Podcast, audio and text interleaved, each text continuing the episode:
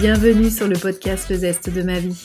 Je suis ton hôte Barbara Martin. Si tu es ici, à mon avis, ce n'est pas par hasard. C'est sûrement parce que tu aspires à une vie plus sereine, plus en lien avec toi-même, et tu te sens prête à t'éveiller au monde qui t'entoure. C'est l'endroit idéal pour ralentir ta journée et commencer un éveil spirituel impertinent, audacieux et adapté à ton quotidien de femme moderne. Tu marques aujourd'hui le début de cette transformation vers ta renaissance, ton bien-être et ton épanouissement, parce que l'équilibre entre corps, cœur, esprit et âme est le meilleur chemin pour réaliser tes rêves et te sentir libre. Chaque mois, seul ou accompagné de personnes passionnées, je suis là pour t'inspirer, t'éclairer et te guider vers une vie plus éveillée, consciente et heureuse, malgré les difficultés que tu traverses. Allez, t'es prête? Alors c'est parti Bonjour à toutes, bienvenue dans ce nouvel épisode de Le Zeste de ma vie. Aujourd'hui, je suis en compagnie de Melissa Simono pour parler de Human Design. Melissa est accompagnante en Human Design. Elle a d'abord été attachée de presse dans la mode, puis cofondatrice d'un bar à cocktail et aussi coach sportif. Elle s'est nourrie d'un parcours professionnel riche et multiculturel entre Marseille, Londres, New York et Paris, avant de découvrir sa passion pour le Human Design. Cette richesse compose aujourd'hui l'essence de ce qu'elle est et sa façon d'aborder le human design. Alors, au premier abord, cette pratique peut paraître impressionnante, même un peu perchée, car si vous euh, éditez votre schéma en Human Design, vous allez voir qu'il y a plein de symboles et beaucoup de mots, que tout paraît un peu compliqué. Mais aujourd'hui, vous inquiétez pas parce que justement, c'est avec Mélissa qu'on parle euh, de Human Design de façon très accessible pour que vous puissiez établir un premier contact avec cet outil, avec cette pratique, et comprendre en quoi elle peut vous aider dans la vie de tous les jours et particulièrement dans la prise de décision. Je vous souhaite une très bonne écoute. Salut Mélissa, comment vas-tu? Très bien, et toi? Très bien, je te remercie. Bienvenue sur le podcast. Merci de me recevoir. Euh, alors, avant de commencer, euh, déjà, j'aimerais euh, parler un petit peu comment on s'est rencontrés. Moi, c'était une pratique que je connaissais pas du tout, le human design. Et depuis que j'ai découvert ça, je suis mais à fond. ça me plaît trop. Je suis en train de tout éplucher, enfin de tout regarder. Et, et voilà, c'est vrai que le nom au départ est, est pas du tout euh, expressif. je n'avais pas vraiment compris ce que c'était. Moi, je faisais des recherches sur Google sur le design, les outils design, la pensée design. Ah oui, oui, oui, c'est vrai. tout, tout mes, euh, autour de ma spécialité, enfin de ce que je fais. Et à un moment donné, j'étais partie sur le live design et euh, le live designing, le design visuel, et puis en associant avec le avec le mot life ou, ou coach de vie ou life coaching, je sais plus exactement, je suis tombée sur le human design. Et là, je me suis dit, waouh, oui, qu'est-ce que c'est que ça? Tu vois, j'ai commencé à, avoir un peu le schéma du corps. Et, euh, c'est comme ça qu'ensuite, ben, je suis allée sur euh, notre ami Instagram pour chercher quelqu'un qui puisse venir sur le podcast et nous parler de, de, cette, de, cette, de cet outil euh, qui a l'air vraiment chouette. Et je suis tombée sur ton post de Julien Doré. Et vu que j'ai le même profil, le même type que lui. Ouais, tu as beaucoup de points communs. Ouais, et ce que tu avais mis dedans, mais à ce moment-là, bah, c'est vrai que voilà, j'étais en bilan, je me posais des questions à l'approche des 40 ans là. Et quand euh, j'ai lu son post, je me suis dit, ah non, mais c'est exactement ça. En fait, ça a répondu à des, à des vrais questionnements que j'avais. En deux temps, trois mouvements, tu m'as. Tu allais dire en quelques lignes, parce que bon, ça restait un poste, même si c'était un carrousel. Euh, oui, c'était vraiment en quelques lignes sur euh, ce que tu disais sur lui qui était ce côté ermite avec une première partie de vie, mhm. tu sais. Et mhm. moi, j'ai vraiment ressenti ça dans ma première partie de vie qui était très expérientielle. Et là, une deuxième partie de vie qui était beaucoup plus euh, dans le retrait. Et beaucoup de gens me faisaient cette remarque-là. Et je me disais, mais c'est bizarre, enfin, c'est pas normal, pourquoi je fais ça? Je ne me reconnaissais pas, en fait. Euh, alors qu'avant, j'étais beaucoup dans le monde, tout ça. Et quand j'ai lu ces lignes-là, tu vois, ça m'a juste euh, apaisé en me disant, non, mais attends, ça va t'es pas dingue, t'es pas en train de taper une dépression ou quoi, tu vois. Juste que peut-être que toi, tu es comme ça. Enfin, il y a juste, euh, voilà, il peut avoir un schéma différent suivant les gens. C'est là où j'ai compris ça. Et je me suis dit, là, il y a de, l'or en barre là-dedans. Il y, a, une pépite à aller creuser, il y a un filon à aller chercher sur la connaissance de soi. donc, ce qu'on peut faire, c'est que tu nous dises un petit peu déjà ce que c'est le Human Design. Si, sont les, si ça se base sur des, connaissances, des croyances. voilà, quand j'ai commencé à lire ce que c'était, il y a un côté assez spirituel quand même. Je te laisse nous raconter ça. Alors, le Human Design, c'est à la base, c'est un outil, donc comme tu l'as dit, de connaissance de soi, qui est basé sur nos informations de naissance, donc notre date, notre lieu et notre heure précise de naissance. Donc, comme pour monter un thème astral, hein, pour les personnes qui ont, euh, déjà fait ça. Et en fait, en rentrant ces informations-là dans euh, des logiciels dédiés, euh, ça nous sort en fait un schéma énergétique qui s'appelle un body graph. Moi, j'appelle ça le schéma, le schéma Human Design, qui est complètement fou avec plein de couleurs, plein de chiffres, qui part un peu dans tous les sens avec énormément d'informations. Alors l'idée, c'est pas d'essayer de l'interpréter vraiment par soi-même, mais il y a des informations importantes sur ce schéma, notamment en légende, puisque quels que soient les logiciels, ça vient toujours avec une légende, à savoir notamment euh, que la population est d'abord au premier niveau de lecture divisée en cinq grandes catégories qu'on appelle des types énergétiques. Mais bien sûr, on ne s'arrête pas là, parce que sinon, ça serait quand même un petit peu limité. Euh, et en fait, en creusant, on atteint des niveaux de nuance et de richesse en fait, dans cet outil qui sont euh, extrêmement, extrêmement forts.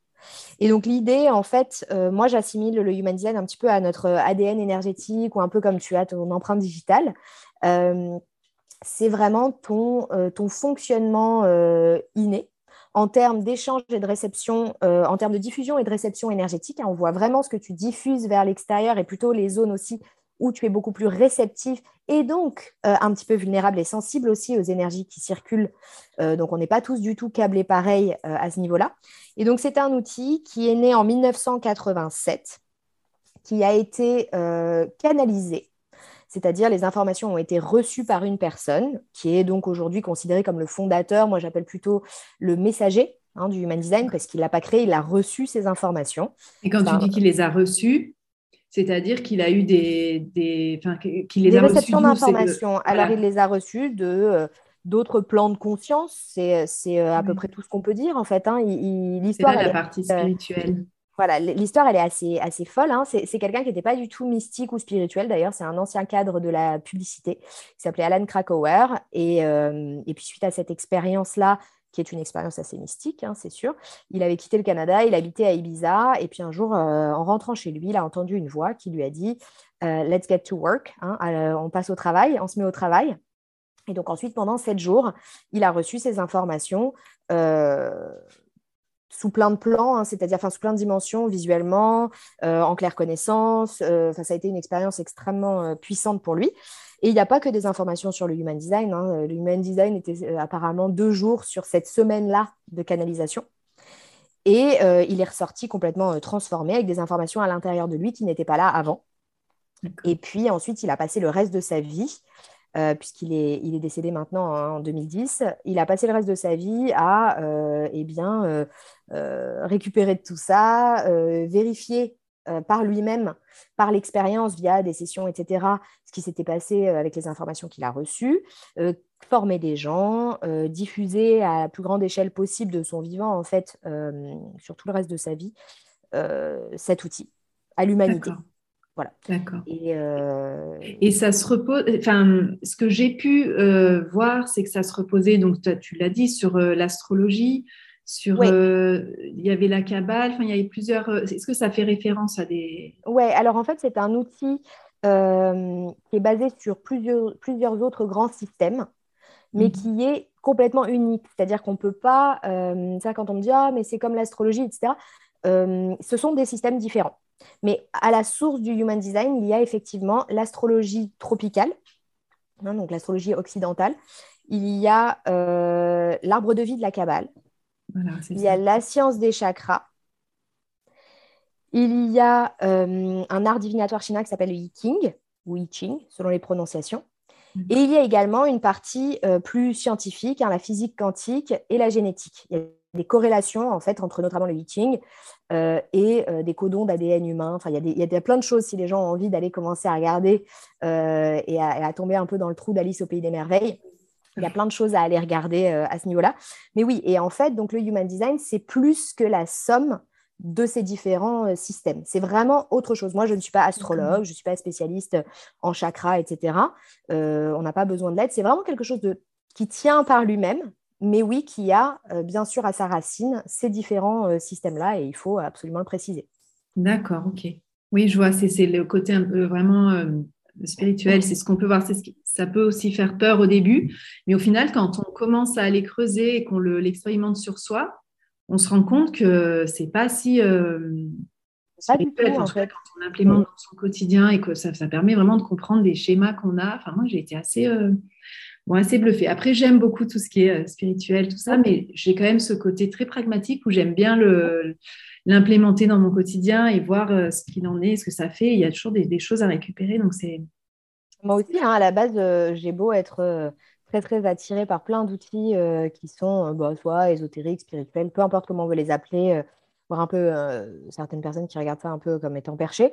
mais en tout cas, la façon dont moi j'ai intégré le human design, la façon dont je le transmets, c'est toujours extrêmement concret via des outils pratiques d'une façon très pragmatique. Euh, et c'est ça qui est assez intéressant dans le design, c'est que ça peut être l'outil le plus spirituel, le plus hors sol, le plus déconnecté selon les personnes qui l'amènent. Mais en réalité, on peut s'arrêter à ça hein, et dire ah, oh là là, mais qu'est-ce que c'est que cette histoire de canalisation? Qu'est-ce que c'est que euh, tous ces différents systèmes? Mais en réalité, voilà, comme tu dis, quand on creuse ou quand on reçoit les bonnes informations de la bonne personne, parce qu'on est plusieurs à en parler, hein, oui, euh, donc il faut aller vers les personnes avec qui ça vibre et avec qui ça résonne. Eh bien, euh, en réalité, euh, moi, la plupart des gens ne s'intéressent pas du tout à savoir d'où ça vient, qu'est-ce que c'est, est-ce que c'est vrai, est-ce que c'est prouvé scientifiquement cette sombre histoire de canalisation. Finalement, ça leur parle en fait et ça met le doigt sur des choses et ça met des mots sur des états, des fonctionnements, des ressentis pour lesquels en fait aucun autre outil, aucun autre système n'avait mis le doigt.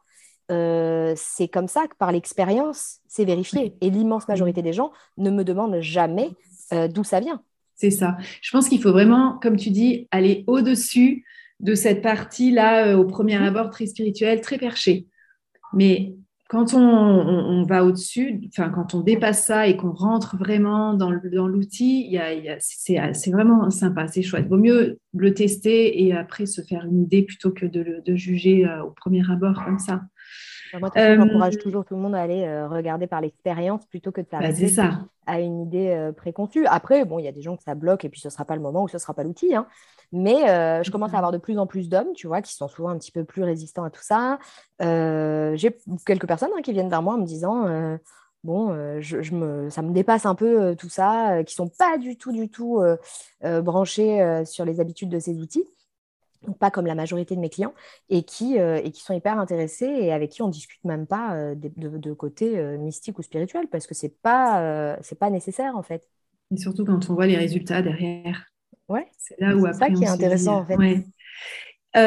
alors j'imagine que comme tout outil, il y a des fondamentaux à connaître, il y a des bases, parce que c'est vrai qu'au début, on voit, comme tu le disais, il y avait cinq, comment tu appelles ça, des types les types énergétiques. Alors, il y en a, euh, les puristes vont dire, voilà, il y en a quatre. Moi, j'en mets cinq parce que c'est vrai qu'il y en a deux qui tombent sous la même catégorie, mais qui ont quelques différences quand même suffisamment notables pour les séparer. Donc, selon les informations et les sources d'informations, on, distinguera euh, certaines personnes quatre grands types énergétiques, d'autres cinq. Mhm. Euh, chaque type a ce qu'on appelle une stratégie. Donc, le type énergétique et la stratégie, ça va concerner la façon dont on n'est conçu pour utiliser notre énergie dans le monde. C'est un début aussi euh, d'impact sur notre prise de décision, bien que ça, ça aussi, que ça concerne un autre élément. Euh, la façon dont on est conçu pour cultiver des opportunités. Le Human Design en général, c'est vrai que je ne l'ai pas dit, hein, c'est un outil donc de connaissance de soi, c'est un outil de prise de décision d'abord et surtout. C'est un outil également euh, qui peut toucher au bien-être, à la à l'accueil notamment des émotions, à l'observation de notre fonctionnement, comme je l'ai dit, de ce qu'on diffuse et de ce qu'on reçoit, hein, de nos zones de sensibilité, de nos zones plus euh, influençables par l'extérieur.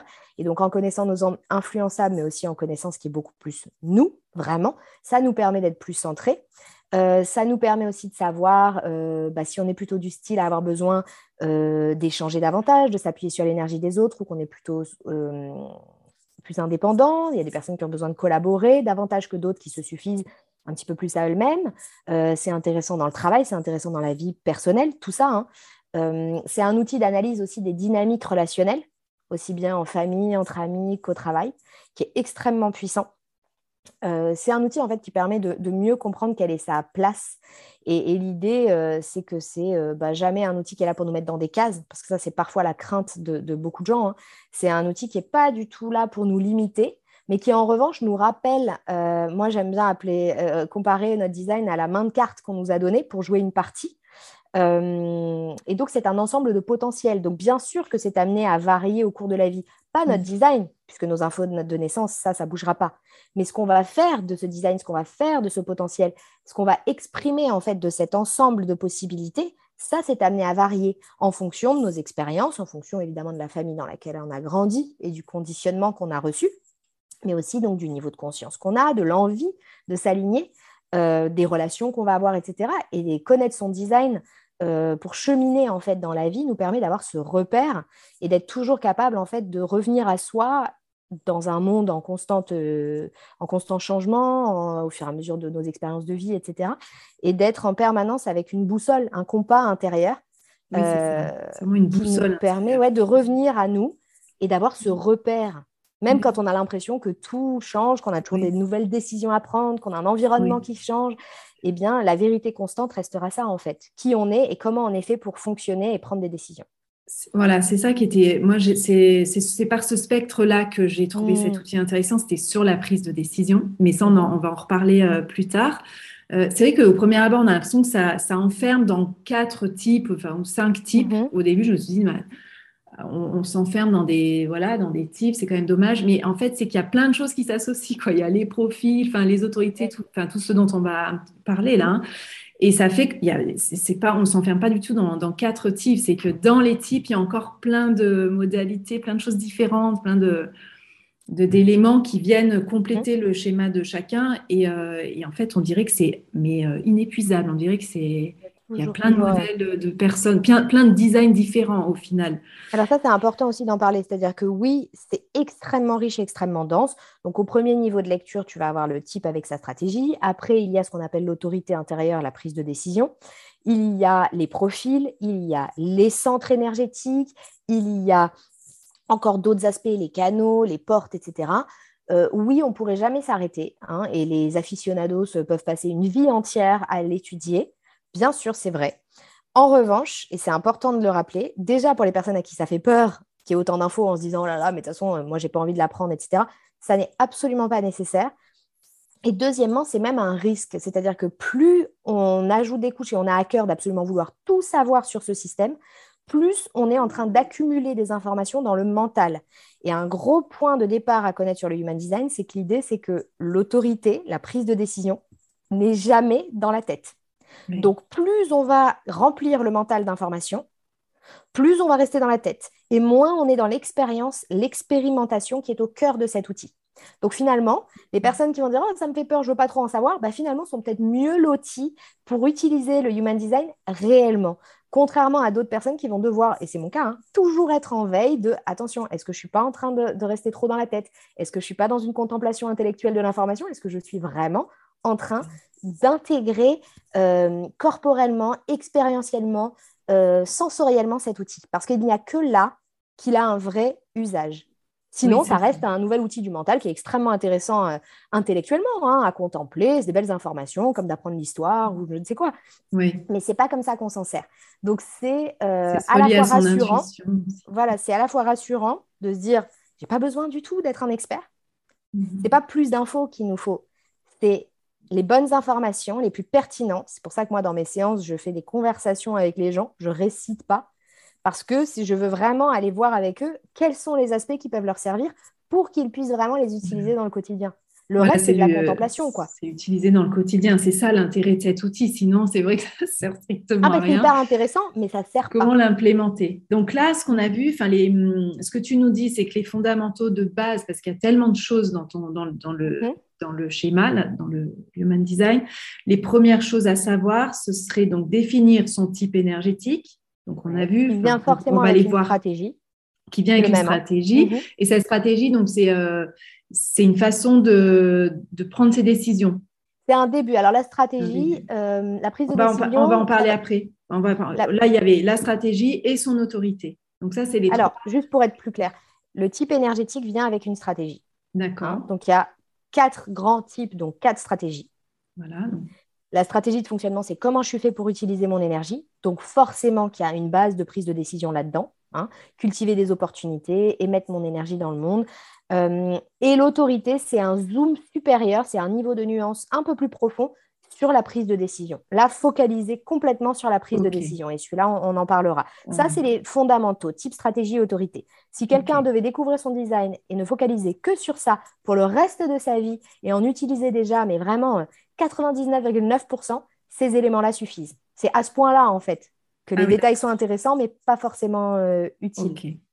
Ok, alors maintenant, est-ce que tu peux nous dire du coup les, quatre euh, grands types, les cinq? Toi, tu dis qu'il y, en a cinq. Euh, mhm. Tu peux nous, en parler Qu'on sache un petit peu ce que c'est? Alors, ce qui est intéressant au niveau des types, déjà, contrairement à l'astrologie, quand on parle des signes solaires, hein, lion, taureau, etc., c'est qu'en design, les différents types sont absolument pas répartis de manière équivalente dans la population. Donc, on a euh, une grande catégorie qu'on appelle la catégorie des générateurs, qui compose 70% de la population. À l'intérieur de cette catégorie, c'est là qu'on a la petite nuance 4-5, types, parce qu'il y a dans le groupe des générateurs un sous-type, une sous-catégorie qui s'appelle les manifesting générateurs. Donc ces deux-là, ça fait à peu près 37% euh, de générateurs, 33% de manifesting générateurs, à peu de choses près. Ils ont suffisamment de points communs pour être considérés comme des générateurs, mais avec quelques, quelques nuances, bien sûr, qui font que moi, je, parle des manifesting générateurs aussi souvent à part entière. Euh, il y a la catégorie des projecteurs, qui composent environ 20% de la population, les manifesteurs, environ 8-9%, et les réflecteurs, le type le plus rare, qui compose environ 1% de la population. Voilà. OK. Est-ce que tu veux que je dise quelques mots sur... Euh, oui, je pense qu'on peut dire quelques mots sur chaque euh, type et, euh, et, puis aussi préciser qu'il n'y en a pas un qui est moins ou mieux que l'autre, parce que c'est vrai quand tu te dis, je fais partie des 70%, tu vois, moi au début j'ai vu, j'étais... Enfin, oui, moi j'étais générateur, je crois, oui, c'était ça. Mmh et du coup, je me suis dit, en fait, t'es es le truc classique, quoi. Enfin, voilà, qu'est-ce que tu, enfin, tu vois, qu'est-ce que tu as de plus ou de rien En fait, tu, c'est pas du tout ça, parce que quand tu creuses, en fait, chacun a sa, on dirait sa spécialité, enfin, à son. Ouais, bien sûr, sa mission. Chacun, est, euh, voilà, a sa mission et est là pour euh, participer à une, une mission commune, on va dire, enfin, je, dire sur cette, sur cette planète, quoi. C'est, il y a quand même un, il y a de la co-construction tous ensemble mhm. et que mhm. voilà, il y a personne qui est mieux que l'autre, quoi. Tu vois, c'est ça qui était. Euh, ça, c'est bien d'en parler parce que c'est vrai que c'est un réflexe humain qu'on a. Euh, on nous dit que c'est un, outil qui va nous dire euh, absolument comment on est unique. Premières infos, oh, je fais partie de 70% de la population. Ah bah super. oui, qui n'est pas la première à, ressentir ça, à me partager ça. Ah, bah, déjà, ça commence bien. Euh, alors bien sûr, comme je l'ai dit déjà, mais ça. Quelle est ma zone de génie? En fait, t'en as pas. Non, non, pas du tout. En fait, on creuse tellement plus loin en assemblant les pièces du puzzle les unes après les autres qu'on atteint un niveau de nuance qui fait qu'il y a des milliards et des milliards de configurations. Donc, chaque schéma devient presque unique. On va pas se mentir, hein, on a des gens qui ont le même schéma que nous, hein, tous les gens qui sont venus au monde dans le même fuseau horaire, euh, le même jour, etc. C'est que l'ego, c'est que l'ego là. Mais comme je l'ai dit, ça reste une main de potentiel. Donc ces gens-là, même quelqu'un qui a le même design que toi, Ok, imaginons le bébé qui est né dans la chambre mitoyenne de toi à la clinique euh, le jour où tu es venu au monde. Vous avez le même design et encore quelques minutes, ça peut changer. Mais bon, vous êtes venu à la même seconde. Ok. Euh, mais en réalité, la famille dans laquelle vous avez grandi, les expériences que vous avez vécues, etc., vont modeler un, toi et un, cette autre personne complètement différents. Mais ce que ça nous dit, votre design, c'est que vous avez les mêmes potentiels. Mais ce que vous allez en faire, c'est comme d'avoir. Euh, moi, j'utilise souvent cette image-là, j'adore les images. Deux voitures identiques qui sortent de l'usine au même moment bon, bah, on fait le point dix ans après, elles n'auront pas vu les mêmes paysages, elles n'auront pas eu les mêmes accidents, elles n'auront pas eu les mêmes aventures, elles n'auront pas eu les mêmes personnes à bord, avec les mêmes discussions. Entendu. tu vois, tout ça, ça va venir complètement changer. Euh, oui, c'était les mêmes potentiels, mais oh, la route qu'auront pris ces voitures, c'est le cas de le dire, elle sera complètement différente. Exactement. Donc, finalement, leur euh, cheminement devient unique. Voilà, chaque personne est unique et chaque type a, son, style, euh, c'est euh, performant, je dirais, j'aime pas dire ce mot performance. C'est atouts, c'est atouts. Voilà, c'est atouts. Ouais. tu veux présenter quelques lignes sur chaque type, comme ça on, on sait sûr. on parle. Donc, alors, les générateurs et les manifesting générateurs, donc ces fameux 70% de la population, ce sont en fait les faiseurs, les créateurs, les constructeurs euh, de notre société. Donc, si on considère l'humanité comme un grand puzzle, un petit peu comme tu étais en train de le, dire, hein, moi c'est l'image que j'utilise, et où chacun est une pièce, euh, est une pièce unique. Donc, c'est important d'être à la bonne place, entouré euh, bah, justement des bonnes personnes pour que le puzzle soit harmonieux et pas tout corné ou qu'il manque une pièce. Euh, et donc, ces personnes-là sont ceux qui ont vraiment la force de vie, la force de travail, la force énergétique de construire et de donner vie à la réalité de notre monde tel qu'on le connaît. C'est des gens qui ont vraiment besoin d'utiliser leur énergie. C'est un, une source de satisfaction immense que d'utiliser leur énergie de la bonne manière. Donc, quand on dit c'est des travailleurs, là, ici aussi, attention aux préjugés, ce n'est pas les esclaves de la société pendant que les 30 autres pourcents, cela coule douce. Ce n'est pas ce qui est induit mais euh, vous faites partie, euh, tu en fais partie toi aussi, de ces catégories en fait de, personnes qui ont besoin d'agir, qui ont besoin de faire. Et trouver le bon travail, les bonnes activités, la bonne façon de canaliser et d'investir cette puissante énergie qui circule à l'intérieur de vous est, euh, eh bien, est la première mission que vous avez déjà dans ce monde. Trouver le ou les bons euh, travail, activités. On parle bien sûr de travail parce que dans le monde dans lequel on vit, le travail rémunéré, la vie professionnelle, c'est important, mais c'est aussi euh, s'occuper des enfants potentiellement, euh, les loisirs, etc. Tout ce qui te, te donne en fait un canal d'investissement d'énergie. Et donc, c'est des gens qui sont faits pour se lever le matin avec un réservoir rempli à bloc, l'utiliser de façon profondément satisfaisante au cours de la journée, se coucher vidé mais hyper satisfait. Ça, c'est le monde idéal du générateur et du manifesting générateur. Et quand on parle de leur stratégie, on parle de répondre, c'est souvent ce qui est marqué, hein, respond dans les logiciels anglo-saxons. Et répondre, qu'est-ce que ça veut dire? Ça signifie que c'est des, personnes en fait qui ont une, une, vibration extrêmement magnétique, qui ne sont pas là pour, pour chasser les opportunités, les réfléchir intellectuellement, les analyser. Tiens, où est-ce que je dois aller? Qu'est-ce que je dois faire? Où est ma voie Je dois chercher ma voie. Pas du tout en fait, de par votre magnétisme, qui est bien sûr accru, en fait, plus vous allez vous faire plaisir et investir votre énergie dans des sources de satisfaction plutôt que dans des obligations, des contraintes, tout ce qui est intellectuel, je dois, il faut bien, les autres font comme ça, etc.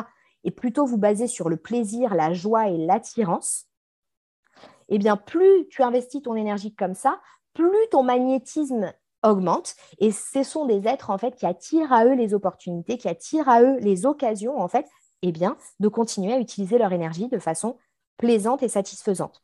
Et plutôt que de réfléchir les choses, l'idée c'est de se connecter au viscéral, qui est donc la partie la plus importante pour ces 70% de la population. Qu'est-ce que mon ventre, qu'est-ce que mes tripes en fait m'indiquent en réaction à ce qui est présent autour de moi? Et donc, répondre, ça veut dire se connecter à ce qui est là, ce qui arrive. Ça peut être euh, un texto, une affiche, un mot entendu dans la rue, un SMS que j'ai reçu, une photo sur Instagram, un mail, une annonce pour un job, peu importe. Tout est possible, tout a le potentiel en fait de déclencher une réaction viscérale et non pas une réaction intellectuelle. Hein. C'est se baser sur ce que ça vous fait dans le ventre pour savoir où aller. Tiens, j'ai un grand oui dans mon ventre, ça s'excite, je sais pas pourquoi, mais là, c'est plaisant. Oh, c'est le bon investissement de mon énergie. Ok, j'y vais. À mm. l'inverse, tiens, je pensais que ça, ça me plaisait, mais visiblement, oh, dans, mon, dans mon ventre, quand ça se présente, quand je reçois ce message ou je vois cette, euh, ce mail ou je ne sais quoi, clac, ça se ferme, ça se noue. Ok, ça n'est pas le bon investissement de mon énergie, je n'y vais pas. C'est aussi simple que ça, en fait. Ça, à, mettre en place. Hein, oui, c'est difficile à mettre en place, mais on, va, on reparlera peut-être de la prise de décision en tant que telle pour, pour les quatre types mm-hmm. après. Mhm. Parce que j'imagine qu'il y a plein de. Alors, la prise de décision n'est pas reliée au type. Ah, c'est pas relié. Mais on, en reparlera après. Donc, alors, tu fais bien de, de, de, mhm. préciser. Euh, pas tout à fait, pas, pas complètement. Comment ça se passe. Mais en tout cas, ce que tu dis, ça me parle énormément parce que quand euh, la personne arrive à se connecter à ça, donc euh, comme là, là, on parle des générateurs, moi, je peux vous parler de cette expérience parce que je l'ai faite, et d'arrêter d'être dans le mental et d'être dans son ventre et de sentir, par, ça passe vraiment par un ressenti moi, c'est des papillons dans le ventre qui se passent. C'est quelque chose de très physique. Et quand euh, je me pose une question, alors souvent qui est difficile et on ne sait pas trop, de se connecter là, au, ce que tu disais, au viscéral, ça, ça va permettre de prendre une décision beaucoup plus facilement. Et généralement, c'est toujours la bonne décision. Alors que quand euh, on se force dans le mental à se dire est-ce que c'est ça et qu'on se fait des nœuds au cerveau, au final, ça simplifie pas du tout les choses. Donc, c'est là où le human design est vraiment hyper intéressant. Enfin, moi, c'est comme ça que j'ai que ça, enfin, je suis rentrée par cette porte-là et j'ai trouvé ça vraiment euh, magique. Donc, je ne sais pas pour les autres types comment ça se passe, hein, si c'est dans leur ventre ou si c'est à niveau. Donc, euh. Je ne sais pas si je peux compléter ce que tu dis, juste pour donner un, outil concret un petit peu plus aux gens. Euh, quand tu dis que tu as une décision à prendre et que tu te connectes davantage à ta réponse viscérale, c'est intéressant ce que tu dis, tu vas sur les papillons, parce que bon, chaque générateur va aussi avoir son, sa gamme de, de, réponses euh, voilà, dans le viscéral. Ce n'est pas pareil pour tout le monde. Hein. Euh, ce qui peut aider, en fait, c'est que le viscéral ne répond qu'à des choses qui sont à l'extérieur. Donc, en fait, plutôt que de te poser toi la question qui reste quand même quelque chose d'intérieur et mmh. d'aller te dire comment je me sens viscéralement par rapport à ça, c'est presque pas aussi puissant que si tu as une décision à prendre, eh bien, plusieurs choix. Soit si ça vient bah, d'une proposition qui était par email ou quelque chose comme ça, bah, d'aller regarder à nouveau le mail, d'aller réécouter à nouveau le message vocal ou tout ce qui est à l'extérieur de toi, c'est là que ton viscéral peut répondre. Il n'est pas vraiment en capacité de répondre à ce qui se passe à l'intérieur de toi, donc tes pensées, tes croyances, etc. Mhm. Donc c'est beaucoup plus puissant d'aller voilà, regarder quelque chose d'extérieur. Et l'autre outil qui est quand même le plus puissant, c'est d'avoir quelqu'un d'extérieur à toi, une personne de confiance, qui va te, euh, qui va te reposer la question, est-ce que cette décision est la bonne pour toi? Sous forme de questions fermées, parce qu'en tant que générateur et manifesting générateur, c'est beaucoup plus facile pour vous de répondre à des questions fermées qu'à des questions ouvertes, parce qu'une question fermée présente donc une opportunité, une présente une possibilité, il y a quelque chose de tangible, plutôt que si je te dis, qu'est-ce que tu veux manger ce soir? Il n'y a rien. Si je te dis, tu veux manger mm. une pizza ou des brocolis? Là, il y a quelque chose qui apparaît dans ta réalité extérieure et ton viscéral peut répondre. C'est comme ça la mécanique. Et donc, pour une décision, si je te dis, tu veux déménager, tu ne sais pas si tu veux déménager, etc., moi, je suis quelqu'un de confiance euh, pour que tu puisses te laisser aller librement. Et puis là, je vais te poser toute une série de questions fermées. Est-ce que c'est le bon moment de déménager? Est-ce que tu es heureuse là où tu vis? Est-ce que et toutes ces choses-là, ça donne des petits éléments tangibles, même à travers ma voix, hein, qui existent maintenant dans ta réalité extérieure, auxquels ton viscéral peut répondre. Voilà, ça, c'est le plus puissant. Il y a quand même le corps qui va répondre. Oui, mais je répondais par rapport à ce que tu me disais. Quand j'ai une question, je me demande ce qui se passe dans mon ventre. Oui, c'est ça. Parce que, est-ce que, à la place qu'il y ait quelqu'un en face, est-ce que toi-même, tu peux te, poser les questions à toi-même? Tu vois ce que je veux dire? Moi, je dis souvent à mes clients que l'idéal, c'est la personne de confiance. Ensuite, c'est ce que je crois. Hein. Après, c'est à mettre en pratique. Euh, ensuite, ce qui est pas mal aussi dans un deuxième temps, mais qui est moins puissant, si on n'a personne, euh, c'est potentiellement de s'enregistrer et de se réécouter. Ah, pas mal. En mm. s'enregistrant, en posant des questions fermées. Et troisièmement aussi, qui peut être essayé, après si les gens ont des idées, euh, ça peut être autre chose, hein, mais l'autre chose, ça peut être de les écrire, ces questions fermées, et puis de les lire.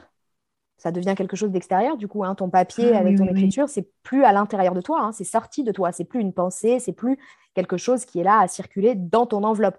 L'importance avec le sacral, qui est donc l'organe viscéral qui est le maître en fait des générateurs et des manifesting générateurs, c'est que ce soit extérieur. Donc peu importe un peu le moyen finalement. Hein. Et ça, c'est pour tous les générateurs et manifesting générateurs. Hein. Exactement. Et on parlera d'une petite nuance dans la prise de décision entre les deux. Mais ça, oui, tout ça, c'est vrai pour 70% de la population. Donc voilà, 70% de la population, on fonctionne comme ça. Donc c'est quand, même, euh, quand même Mais parce que ça ne vous mènera pas dans la même direction. On est d'accord. Donc vous ne vous ressemblez pas mais vous avez la même façon, oui, de vous connecter à votre vérité. De prendre les décisions ou pas, ou pas tout à fait. C'est de, de se connecter à sa vérité, de prendre les décisions. Enfin, moi, je sais que ça va énormément faciliter la tâche dans mon quotidien. Et je pense notamment toujours à, mes petites euh, auditrices qui sont en parcours PMA ou qui suivent euh, des traitements longs pour le cancer ou autre chose, quand il y a des, des, des, prises de décision importantes à prendre au niveau médical. Euh, je sais que moi, ça m'a fait des nœuds au cerveau quand j'ai été en parcours PMA pendant 10 ans. Bah là, je trouve que l'outil est, est, vachement, est vraiment important parce que quand, quand tu sais comment tu fonctionnes, ton fonctionnement, quand on te demande de prendre une décision, il faut que ce soit assez rapide. Des fois, c'est dans le cadre d'une opération ou d'un, voilà, d'une chose importante qui doit se décider rapidement. Bon, bah, ça, c'est un outil quand même pour. parce qu'on se demande toujours si on, va, on fait le bon choix ou pas. Eh oui. Mhm. Après, encore une fois, ça, c'est les générateurs et euh, manifesting générateurs. Mais il y a un autre type, lui, qui prend plus de temps pour décider. Enfin, tu vois, j'avais l'impression qu'il y avait d'autres. C'est pas en rapport avec les types. D'accord. C'est... Ah, voilà, encore une fois, c'est pas eh Mais c'est compliqué. Hein. Franchement, bah, tu vas y voir plus clair après notre conversation, mais ne te, ne te frappe pas. Hein, il y a beaucoup de choses quand même hein, quand on découvre. C'est un nouveau langage. Moi, je dis le human design, c'est comme d'apprendre une langue étrangère. Bah, après, le mieux, c'est de consulter quelqu'un comme toi qui t'explique comment tu fonctionnes. Bah, c'est plus clair. Et, voilà, ça sera beaucoup plus clair et, beaucoup, et ça ira beaucoup plus vite que de... Bon, moi, j'ai fait aussi un peu de recherche parce que j'avais l'intention de faire quand même cette interview. bah oui, non, mais, c'est... c'est pas évident. On a le droit de faire des recherches, mais c'est vrai que la séance, c'est le lieu privilégié euh, de concentration sur soi. Euh, voilà. Mais là, l'intérêt de, de, présenter aux gens qui nous écoutent euh, les, différentes, euh, les différentes choses rapidement, c'est aussi pour voir si c'est des choses qui résonnent et qui te donnent envie d'aller plus loin ou pas, en fait. Hein. sans vouloir. Euh, voilà, alors moi, c'est vrai que j'aime bien les, détails et les, outils. Donc, déjà, j'en ai donné quelques-uns. On va mmh passer euh, sur rapidement la différence entre les générateurs et les manifesting générateurs. Pourquoi moi je les sépare? C'est que le manifesting générateur est conçu pour utiliser son énergie dans plusieurs choses en même temps. C'est quelque chose qui leur vient naturellement, qui est nécessaire pour leur épanouissement.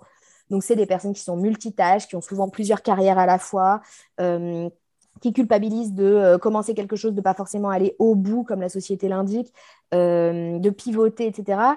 Là où le générateur est naturellement, même si je reste généraliste, hein, bien sûr, après il faut creuser dans le schéma, mais le générateur est souvent beaucoup plus méthodique, avec un chemin plus linéaire, une mission beaucoup plus de maîtrise et de profondeur, là où le manifesting générateur est beaucoup plus doué pour avoir une vision un petit peu plus euh, synthétique et globale et euh, un talent particulier pour trouver des raccourcis, sauter des étapes, etc.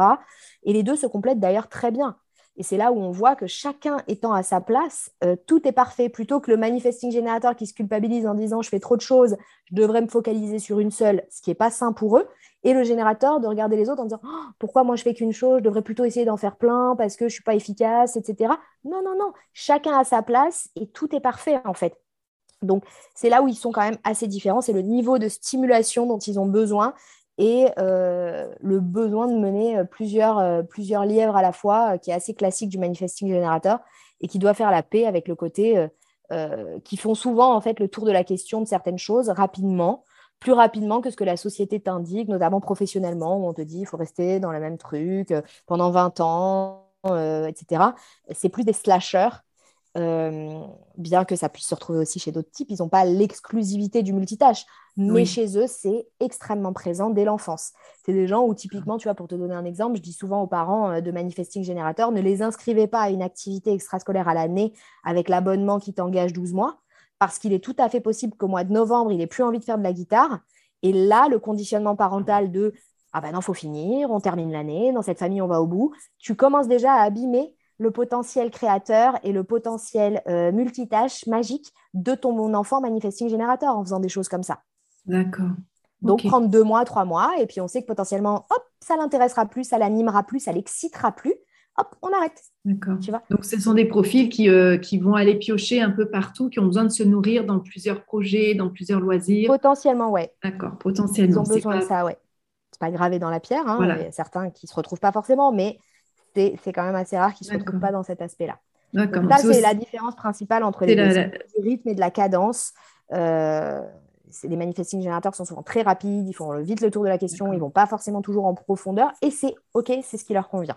Et leur travail à eux, c'est d'apprendre à justement faire la paix avec ça. Tiens, ça ne me plaît plus, OK, je m'autorise à euh, changer de direction, plutôt que de me oui, forcer. À pivoter.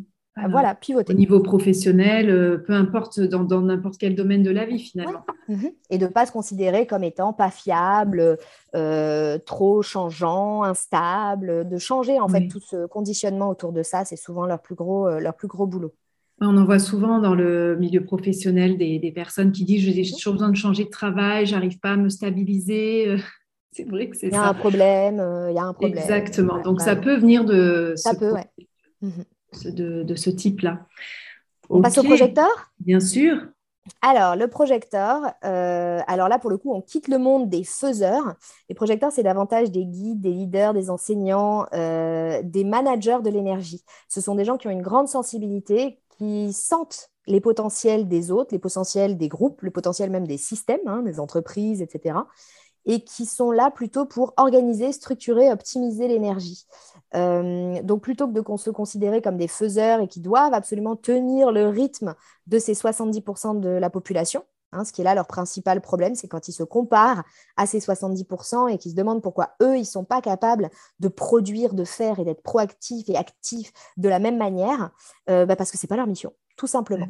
C'est des gens qui ont une énergie extrêmement fluctuante, extrêmement variable.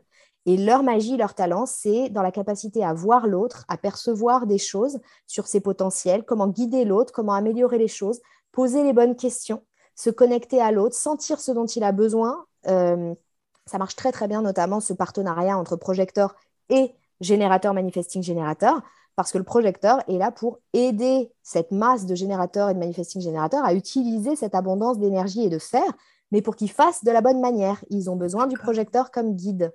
En même temps, projecteur, c'est vraiment, euh, ça, moi, ça me fait penser à la mise en lumière.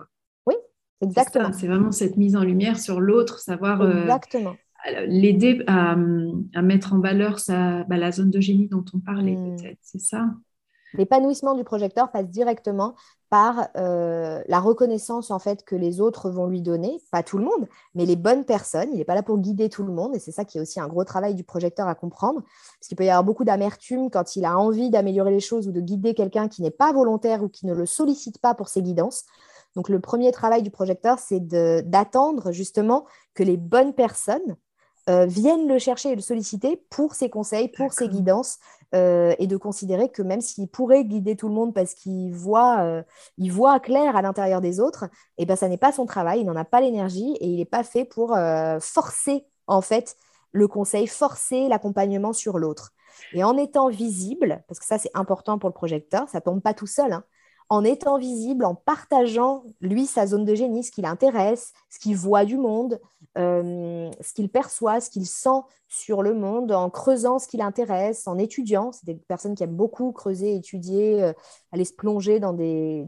tout ce qui va aussi toucher au fonctionnement de l'être humain, psychologie, sociologie, astrologie, human design. Et eh bien, en partageant ça, euh, que ce soit sur les réseaux, auprès de leurs amis, peu importe, eh bien, les bonnes personnes pour eux peuvent vibrer avec leur vision et dire Oh là là, là, ça m'intéresse, je sens que j'ai des conseils à aller retirer de cette personne. Et là, ils sont sollicités, là, ils sont désirés. Oui. Et c'est comme ça que ça fonctionne pour eux. C'est pas, c'est pas l'idée, c'est pas de rester euh, dans son canapé en pyjama chez soi. Il doit quand même être dans l'action. Parce que si on se dit. Euh, c'est pas pareil, l'action et la visibilité. D'accord. Alors, il y a C'est important hein, d'aller déconditionner le faire pour eux. Hein. D'accord. Eux, ils vont pas être dans le faire, ils vont se rendre visibles ils vont montrer leur, leur, vision. leur potentiel, ce qu'ils peuvent mmh. amener.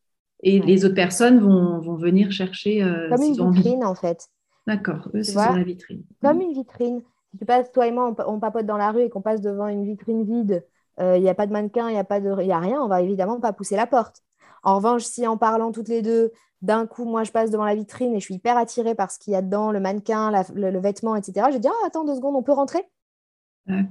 Donc il y a ce travail de visibilité. Mais le mannequin dans la vitrine, il n'est pas en train de toquer à la porte et de nous harceler pour qu'on rentre. Oui, d'accord, ok. Tu comprends? Euh, C'est ça la, stratégie du projecteur, c'est euh, recevoir la reconnaissance et l'invitation pour savoir qui est, euh, quelle personne et quelle mission en fait est digne, entre guillemets, hein, parce que c'est vraiment ça, c'est être préserver sa belle énergie, sa précieuse énergie quelle personne est digne de recevoir ton énergie? C'est les personnes qui la désirent, qui la désirent pour vraiment que tu sens que tu, en tant que projecteur, tu te sens vu et reconnu pour réellement ce que tu as apporté au monde. D'accord, donc c'est pas tout le monde qui va être, euh, voilà, c'est pas tout le monde qui, va venir euh, voir le, projecteur et c'est normal, c'est que eh certaines personnes vont choisir d'aller le voir. Mais du coup, est-ce que c'est un type qui est euh, j'allais dire souvent fatigué, enfin pas fatigué, mais quand tu parles d'énergie, qu'il a moins d'énergie, est-ce qu'il y a des matins, il peut se lever en étant, quand tu dis que ça fluctue comme ça, son mhm. énergie, est-ce qu'il y a des matins, il se sent moins, moins Alors, ce n'est pas nécessairement moins d'énergie, je fais attention aux mots que j'utilise parce que souvent, j'ai des gens qui viennent après en consultation en me disant, oui, euh, j'ai vu qu'en tant que projecteur, moi, j'avais pas d'énergie, et puis ça donne en fait des nouvelles croyances limitantes qu'on rajoute en fait. Euh, donc, c'est pas pas d'énergie ou moins d'énergie, c'est la qualité, le calibre qui est différent. Là où les générateurs et manifesting générateurs, l'accès à l'énergie est stable et constant, comme si le robinet était toujours ouvert sauf la nuit, bien plus quand ils font ce qu'ils aiment, mais il est quand même toujours là, ce robinet. Le projecteur, et d'ailleurs c'est valable aussi pour les deux autres types qu'on va voir après, euh, ces personnes-là euh, ont le robinet qui n'est pas toujours ouvert, le robinet énergétique. Donc parfois il est ouvert Et là, potentiellement, il peut y avoir un gros, un meilleur potentiel d'action. Ah, là, je sens que je peux être un peu dans le faire. Là, je sens que je peux accomplir beaucoup plus. Hop, après, j'ai plus rien. Bah, c'est pas que euh, c'est pas qu'il y a un problème, que tu es cassé, etc. C'est simplement que c'est un moment qui est beaucoup plus propice au repos, qui est quand même la première source ensuite de productivité pour le projecteur. C'est suffisamment de repos. C'est une intériorité, c'est quelque chose de beaucoup plus nourrissant. C'est des périodes euh, où en fait on alterne. En fait, le projecteur est fait pour alterner les moments vers l'extérieur où j'investis mon énergie en rendez-vous avec les mmh. gens, en faisant, etc. Pas dire qu'ils ne peuvent pas faire, hein, mais ils ne doivent pas faire pour être alignés de la même manière ou considérer qu'ils sont faits pour fonctionner comme un générateur ou un manifesting générateur. Ça, de toute façon, c'est important à préciser. Le, le Human Design ne nous met pas dans des cases et n'est pas là pour nous limiter. Tout le monde peut tout faire. En revanche, moi, les histoires de tout est possible, je peux tout être, non ça, c'est pas possible. tout le monde peut tout faire, mais pas de la même manière. la façon dont toi, tu vas le faire doit être en accord avec ta nature énergétique. Sinon, ça va te coûter énormément et le niveau de retour sur investissement sera euh, vraiment pas euh, harmonieux. Ok.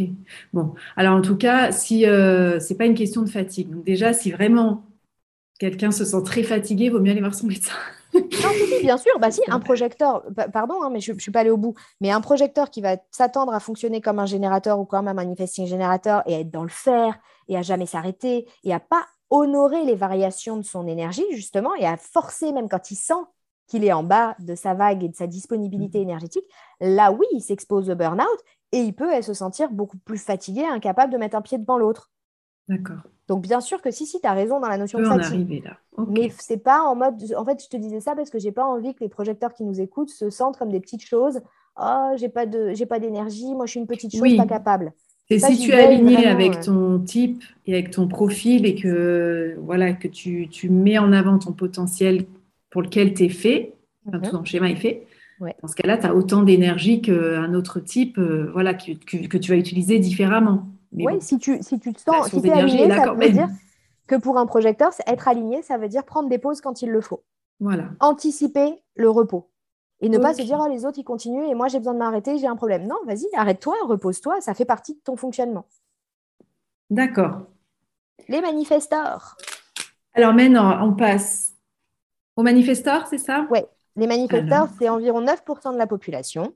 Ce sont euh, les initiateurs euh, les personnes qui font souvent, euh, qui lancent les choses, qui sont au démarrage, c'est des gens qui sont nourris par le fait de prendre des initiatives, de sortir des sentiers battus, de faire les choses à leur manière, d'être souvent à la pointe, tu sais, à la marge euh, un petit peu de ce qui se fait, qui sont faits, qui sont les seuls types en fait vraiment faits pour prendre des initiatives sans rien attendre, ni l'invitation, ni que ça vienne potentiellement de l'environnement et se connecter à leur ventre, etc. Pas du tout. C'est des gens qui sont faits pour sentir intérieurement des élans énergétiques, des élans d'action qui viennent vraiment de l'intérieur. C'est le seul type qui est vraiment mené par l'intérieur. Ça, c'est important. à voilà, c'est par eux-mêmes, ils sont. Ouais, il y a quelque chose qui déclenche. Exactement.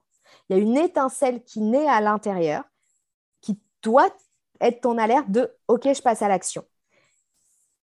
Euh, et, donc, en fait, c'est vraiment des, personnes qui sont faites pour euh, lancer des choses, utiliser leur énergie en toute autonomie, ne pas être empêchées, ne pas être contrôlées. Ça peut être extrêmement difficile pour ces personnes-là, notamment au niveau du salariat. Ça ne veut pas dire qu'ils ne peuvent pas être épanouis dans le salariat, mais les conditions pour qu'ils le soient sont assez précises, notamment en termes de marge de manœuvre, de liberté, d'indépendance, qui sont des éléments clés pour ce type-là dès l'enfance. Hein. C'est des mmh. enfants qui savent déjà, euh, il faut que je fasse ça, je vais faire mon petit truc. C'est des petits boss sur pattes, tu vois. Très souvent, moi, je parle avec des mamans de manifesteurs, c'est hyper rigolo. Euh, dès qu'ils sortent du ventre de leur mère, euh, limite si ça se débrouille pas tout seul, tu vois. C'est assez baby boss. c'est baby boss, exactement. Et eux, leur stratégie, eh bien justement, c'est ça, c'est prendre l'initiative, ne pas attendre que ça vienne de l'extérieur, parce que souvent, ils sont très conditionnés à ne pas être connectés à cette puissance, à ce pouvoir, et à au contraire être élevés comme s'ils étaient un autre type tu peux pas faire ça, attends si, attends qu'on vienne te chercher, calme-toi, tac, tac, tac, parce qu'il dégage en fait une puissance énergétique qui n'est pas comprise et pas toujours bien perçue par l'extérieur, même leur famille, qui fait peur et qui donne envie de mettre la cloche dessus, tu vois. On voilà, il les étouffer après. Mm. Et donc, le travail de déconditionnement, il est beaucoup plus de se reconnecter à sa puissance et à son pouvoir et à sa capacité et à aller muscler à nouveau euh, cette euh, compétence de la prise d'initiative. Et leur stratégie, elle est aussi, elle est double, hein, initiée, mais aussi informée, parce que comme ils ont une énergie qui est assez impactante et puissante, elle est difficile à lire de l'extérieur. Elle peut paraître parfois un peu pushy, un peu menaçante, un peu imposante. Et pour aller faire tomber un peu les barrières et rendre leur énergie plus lisible et avoir le bon impact, eh bien, informer, ça veut dire tenir les personnes potentiellement impactées par le résultat de leurs décisions, eh bien, les tenir informées avant d'agir. Ce qui ne veut pas dire demander l'avis, demander l'autorisation, ça veut simplement dire, tiens, voilà, je t'informe que je vais faire ça. Comme mettre un clignotant en voiture, en fait. Euh, parce que si tu tournes d'un coup, eh ben, il va y avoir potentiellement un accident. Alors que si tu mets ton clignotant, eh bien, les personnes vont se positionner d'une manière, s'attendre à ce qui va se passer. Ben, c'est exactement pareil, informer pour un manifesteur. Parce que s'il tourne d'un coup, eh ben, il crée un, accident euh, extrêmement fort, corrélé à la puissance de leur énergie qui est euh, très importante. D'accord, ok. Donc eux, c'est, euh, mais bon, eux, ils ont ce profil un peu de, de boss, mm-hmm. mais ça ne veut pas dire que ce sont euh, que, que ce profil-là peut être euh, manager une équipe ou être voilà. Non. profil peut avoir. Au contraire, c'est souvent les projecteurs qui sont excellents managers. D'accord. Ok, donc. C'est pas corrélé à des, à des boulots. Hein. Le, le, human design ne va pas nous dire pour quel job on est fait. En revanche, la façon dont on va faire ce job sera euh, différente en fonction du type. C'est quand même mieux si ça se passe comme ça. Mais on ne va pas dire seuls les euh, projecteurs peuvent être managers ou psy euh, et les manifesteurs sont là pour être des CEO. C'est pas c'est pas comme ça. Voilà, il faut bien le rappeler qu'on ah oui, faut pas mettre les gens dans des, des personnes dans des cases avec des jobs. C'est pas parce que tu es ce type-là que tu vas faire ce job-là. C'est vraiment quoi que fait un manifesteur, il faut absolument pour qu'il soit heureux qu'il ait de l'indépendance, de la marge de manœuvre, mais même pas tant pour mener les autres. Hein. Ça, c'est le job du projecteur, pour faire ce qu'il veut, quand il veut, à sa manière. Il faut qu'il ait cette liberté-là. Euh, s'il ne l'a pas, c'est une souffrance très importante, et dès l'enfance. Donc c'est qu'il aura besoin plus hein. d'autonomie, d'indépendance dans son travail, dans son, même dans sa, dans sa famille, en fait, un peu dans Exactement. Qu'on le laisse faire son truc en toute indépendance. Ok. Bon, très bien. Il nous en reste un, les réflecteurs. Il nous en reste un. Ne les oublions pas. Alors, le réflecteur, c'est 1% de la population, donc c'est extrêmement rare. Eux, ce sont ce qu'on appelle des miroirs énergétiques. Quand on regarde le schéma d'un réflecteur, tous les centres énergétiques, les neuf formes géométriques sur le schéma, euh, sont complètement blanches. Quand c'est blanc, ça veut dire qu'on reçoit l'énergie de l'extérieur. Donc, c'est des êtres extrêmement sensibles qui sont là pour justement donner un peu la température, ce sont des baromètres sur pattes de ce qui se passe dans l'environnement dans lequel ils se trouvent, que ce soit la famille, l'équipe de travail, euh, le groupe amical, etc. L'état de bien-être ou l'état de mal-être du réflecteur n'est que le reflet, hein, comme son nom l'indique, réflecteur, n'est que le reflet de ce qui se passe énergétiquement dans ce fameux groupe donc, un réflecteur qui est aligné, ça va parler du groupe. Un réflecteur qui est euh, malade, euh, dans le, dans le mal-être, ou même quand je dis malade, c'est vraiment, euh, ils peuvent développer des maladies. Hein. Eh bien, c'est un réflecteur qui est au mauvais endroit, entouré des mauvaises personnes pour lui. Donc, il y a quelque chose qui a rectifié dans l'environnement. Mais ça ne parle pas de lui. L'immense majorité de ce qui se passe pour un réflecteur concerne directement son environnement. Ok, donc euh, chose importante à, prendre en considération, c'est euh, son groupe euh, de famille, enfin, sa, famille, son groupe d'amis. Exactement, pour un enfant par exemple. Collègues, tout ça, très très important. Donc leur stratégie, c'est, elle est assez spéciale. Hein. Elle leur parle à eux, hein, mais nous de l'extérieur, ça nous paraît complètement fou. ça consiste à attendre un cycle lunaire pour prendre des décisions importantes. C'est des êtres qui sont directement connectés à la Lune et au fur et à mesure de l'évolution du cycle lunaire, alors pour les personnes qui ne le savent pas, un cycle lunaire, c'est environ 28-29 jours. Au fur et à mesure que la Lune va circuler et évoluer dans son cycle, elle va venir activer et mettre en lumière euh, certains aspects du réflecteur. Et donc, euh, il va se sentir certaines... Il y a une vraie variabilité identitaire chez ces personnes-là, un vrai côté caméléon.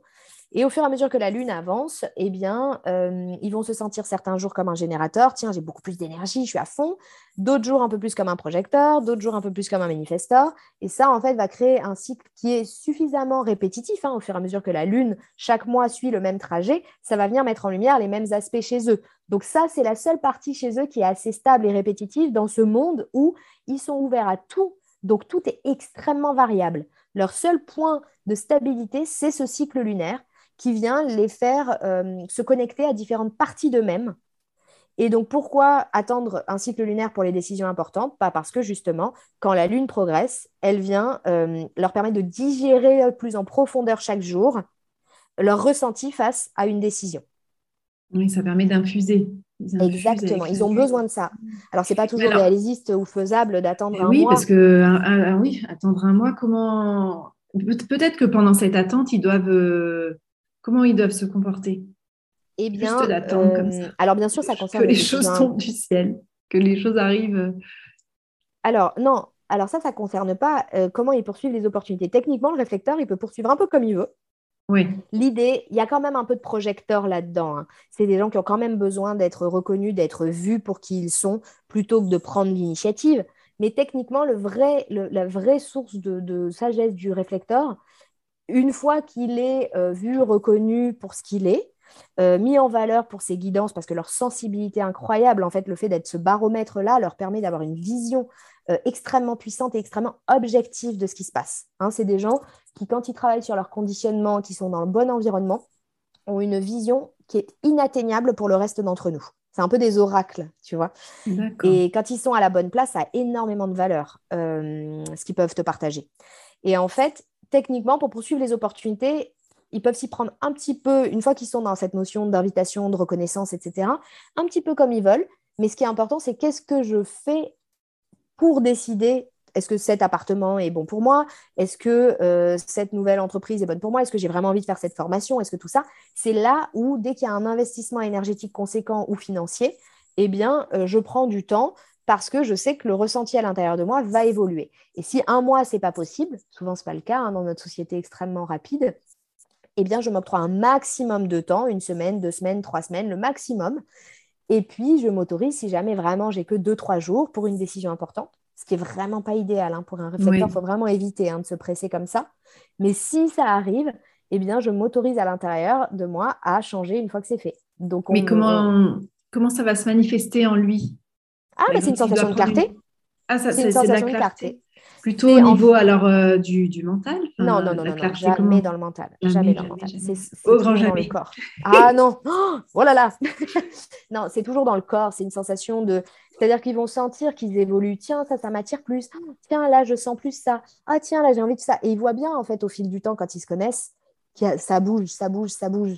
Et il y a un moment où quelque chose reste plus stable, ça arrête de bouger. C'est ça la clarté, en fait. Hein. c'est quand ça arrête de bouger tous les deux jours, euh, il y a quelque chose qui reste, qui est beaucoup plus calme et qui leur donne la sensation que clic, c'est ça. Oui, là, tu n'es plus dans l'émotionnel ou le ressenti qui se passe en un quart de seconde, mais tu es dans un mhm. sentiment, tu es plus dans... Installé, il y a quelque chose de quelque chose qui s'est installé, qui est infusé. Voilà, le thé est infusé, il est prêt, on peut y aller. On peut... Exactement. Ok, d'accord. Euh, peut-être que... Hein, comme, euh, comme, fonctionnement. Hein.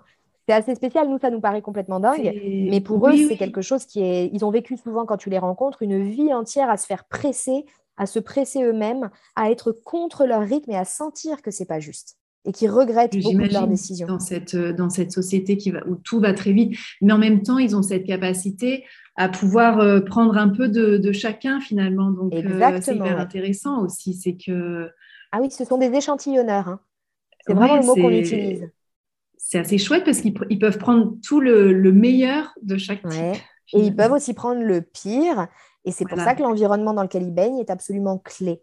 S'ils ne se sentent pas profondément bien là où ils sont, ils doivent absolument se retirer de cet environnement. Changer d'école, changer de, bureau, changer de maison. Et ça aussi, c'est pas facile. Hein. Non, c'est pas évident. Ah, j'ai pas les moyens. Ah, je peux pas changer. Ah, je peux pas ci. Ah, je peux pas là. Et pour autant, pour eux, c'est extrêmement clé. Voilà, pour être alignés avec eux-mêmes et, pouvoir euh, bah, bénéficier de leur euh, plein, plein potentiel. C'est, on entend beaucoup parler de ça aujourd'hui, mais là, on est vraiment euh, là-dedans. Euh, est-ce que maintenant, ça te tente, parce que là, on a parlé de la partie théorie, voilà, de, pour éclaircir un peu, j'espère que mhm. ça a été assez clair pour tout le monde. Est-ce qu'on parle maintenant de la prise de décision vraiment? Et on va pouvoir faire le lien justement avec les types parce que ce n'est pas directement corréler aussi proche euh, une décision par euh, type, enfin un système de prise de décision par type, mais il y a une partie qui se recoupe un peu, notamment pour les générateurs et les manifesting générateurs. Mais tu vas voir, on a déjà parlé de, pas mal de choses, donc ça va être facile de mettre les pièces du puzzle ensemble. Donc il existe sept différents, différentes autorité intérieure.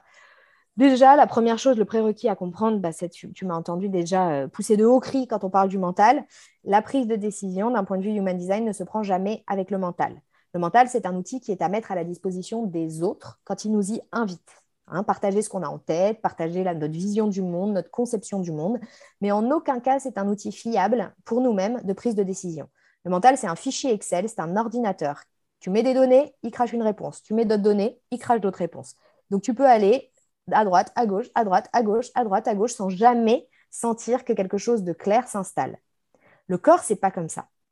Et c'est pour ça que le mental n'est pas à utiliser pour prendre des décisions. Et ça, on est conditionné à le faire. Hein. On nous dit réfléchis bien, analyse, pèse le pour et le contre depuis l'enfance. Utilise ta tête, etc. Le human design vient complètement exploser ça, mais pas pour, le principe de se mettre en opposition euh, et révolutionner le monde, simplement parce que ça n'est pas la façon dont on est conçu pour fonctionner énergétiquement. Donc il y a un leurre dans la façon dont la société nous a éduqués à fonctionner. On est tiré à l'inverse de notre fonctionnement, tous, certains avec plus de force que d'autres en fonction de la famille et des expériences qu'on a eues, mais on est tous encouragés à utiliser notre tête alors que ce n'est pas juste.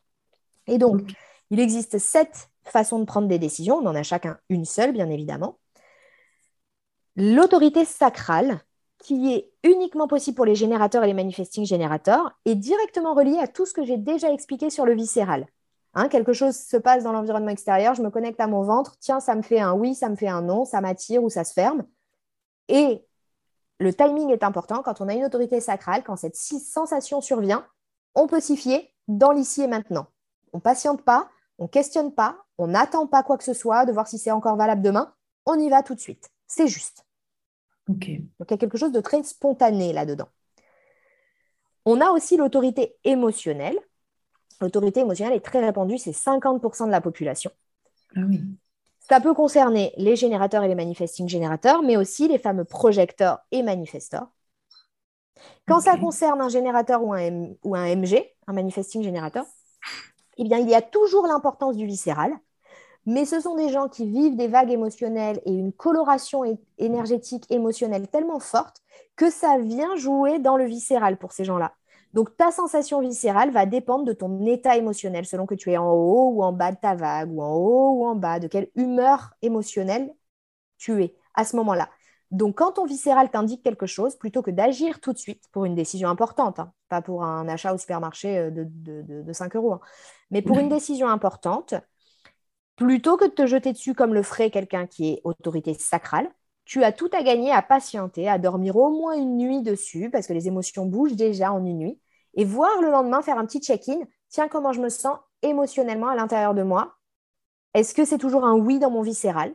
Carrément se remettre devant le même stimuli, tu vois, se remettre devant le mail, euh, demander à la personne de te reposer la question, ou voilà. Tiens, est-ce que c'est toujours un oui? Ou ah, tiens, non, le oui est devenu non. Parce que quand on a une autorité émotionnelle, une décision, on doit l'aimer au fil du temps. On ne doit pas l'aimer que juste sur un instant. Donc là, si je comprends bien, les personnes qui ont une, autorité émotionnelle, elles, ça va vraiment des émotions qui vont venir. Par exemple, euh, je ne sais pas, prenons un, cas concret. Euh, prenons un cas concret, lequel, pour acheter un appartement, mm-hmm. on visite l'appartement, il y a des émotions qui vont lui venir à cette personne qui a une autorité Alors non, c'est pas exactement comme ça. C'est pas exactement comme ça. Et, ça va dépendre, est-ce qu'il est générateur, manifesting générateur, ou dans ce cas-là, il y a ce lien avec le viscéral, hein, qui est toujours le premier filtre, mais le viscéral au fil du temps. Donc En revanche, si c'est un projecteur ou un manifestor, il n'y a plus du tout cette notion de viscéral. Attention, hein, ça c'est l'apanage des générateurs et des MG. Et pour autant, le projecteur et le manifestor peuvent être émotionnels aussi. Donc pour le projecteur, bah, c'est si ça dépend d'une invitation, par exemple, qu'il a été sollicité, eh bah, d'attendre quelques jours pour dire oui ou non à cette invitation. Et si c'est quelque chose qui ne dépend pas d'une invitation, hein, le projecteur, il n'a pas besoin des invitations pour tout, et ben dans ces cas-là aussi attendre quelques jours pour se décider. Et pour un manifesteur, bah, comme il est gouverné par des élans, comme on l'a vu, quand un élan d'agir se présente, ok, je passe au filtre de mon émotionnel, j'attends quelques jours. Comment ça se présente? C'est pas qu'une émotion survient en réaction Là, ce que tu décris, c'est un processus presque viscéral. Tu parles de la réaction face à quelque chose. Les émotions, c'est pas ça. L'énergie émotionnelle de ces 50% de la population, et j'en fais partie, c'est pour ça que j'arrive à bien le décrire. Euh, en fait, c'est la vague est indépendante de l'extérieur. La vague émotionnelle de cette personne est sans cesse en train, comme un cycle de vagues, comme le, le, ressac, tu vois, le flux et le reflux d'une vague. Ça monte, ça descend, ça monte, ça descend, sans lien avec ce qui se passe à l'extérieur. C'est une énergie intérieure. Mais selon qu'à quel moment, où est-ce que tu es sur cette vague quand tu vas visiter cet appartement, eh bien, la position que tu as à ce moment-là sur ta vague va influencer ta vision. Donc, si tu étais en haut de ta vague, ben, l'appart, tu vas peut-être le voir plus rose et le deal beaucoup plus juteux que ce qu'il n'est. Si tu es en bas de ta vague, tu vas peut-être avoir tendance à dire non, il est nul cet appart, j'en veux pas. Et le regretter le lendemain parce que tu auras bougé sur ta vague. Et ça n'a rien à voir avec les qualités de l'appartement. D'accord, ok. Ce n'est pas en réaction à l'environnement, c'est indépendant, mais ça va colorer la vision et la perception que tu as du monde extérieur. Ok, donc il faut revenir à une stabilité, en fait, à un équilibre Exactement. pour pouvoir se décider. Il y a un temps, en fait, toujours, souvent en une nuit, deux nuits, il y a quelque chose qui bouge, tu as expérimenté le haut, le bas, le haut, le bas, et hop, d'un coup, tu sens quelque chose de plus neutre, de moins passionné, de moins excité, que ce soit en plus ou en moins. Et c'est cette position-là, plus calme et plus neutre, qui te permet d'être un bon espace pour prendre des décisions. Et tu imagines, ça concerne 50% de la population dans un monde d'hystéro pressé, quoi. Donc, tu as 50% de la population qui est faite pour dire on se calme, merci pour votre proposition, ou tiens, j'ai envie de faire ça, on se calme, j'attends et je check-in dans deux jours. C'est vrai que c'est important de, ça, tu changes le monde en fait avec le souligner parce qu'aujourd'hui on n'est pas du tout là-dedans. Il faut toujours se presser dans notre prise de décision. 50% de la population. Euh, bah, pour ceux qui nous écoutent, euh, voyez, je pense que vous pouvez tester. Donc ça, c'est l'autorité émotionnelle. Sur les schémas, il y a marqué Emotional Authority, parce que c'est souvent en anglais, hein, c'est pour ça que je précise. Ça, je mettrai dans les notes de l'épisode, tu me donneras le site pour faire votre schéma. Ok. enfin, avec le logiciel que tu as, comme ça, les personnes peuvent déjà faire leur schéma et voir un petit peu leur, euh, leur autorité, leur type, tout ça. Ça, je vais mettre tout dans, je mettrai dans, dans les notes. Après, on a l'autorité splénique. C'est environ 10% de la population qui va concerner uniquement projecteur ou manifesteur qui est une autorité directement liée à l'intuition, à l'instinct, qui est aussi extrêmement spontanée. Donc, c'est des gens qui, d'un coup, vont avoir des flashs de résonance avec quelque chose, de connaissance, de quand tu penses à quelque chose d'un coup, quand tu penses à quelqu'un, quand tu as un espèce de oui ou un non. Très souvent, ces gens-là décrivent plutôt un non n'y va pas plutôt qu'un oui. Hein, c'est souvent des choses qui vont les préserver d'aller quelque part, d'aller de, faire quelque chose, mais c'est extrêmement personnel aussi. Hein. C'est beaucoup plus subtil que le viscéral. Hein, le viscéral, ça se passe dans les tripes et en réaction à quelque chose d'extérieur. L'intuition, c'est pas ça. Hein. L'intuition, c'est pas forcément en réaction à quelque chose d'extérieur. C'est pouf, d'un coup, j'ai eu un flash, il fallait que j'aille là. Tiens, d'un coup, j'ai pensé à un tel, faut que je l'appelle. Tiens, je me sens vibrer avec cet appart. Tiens, je sais pas pourquoi, c'est pas dans mon budget, c'est pas le moment de déménager. J'ai vu ce truc, j'ai senti, c'est pour moi. J'ai eu un message. Ou au contraire, reste pas là, n'y va pas.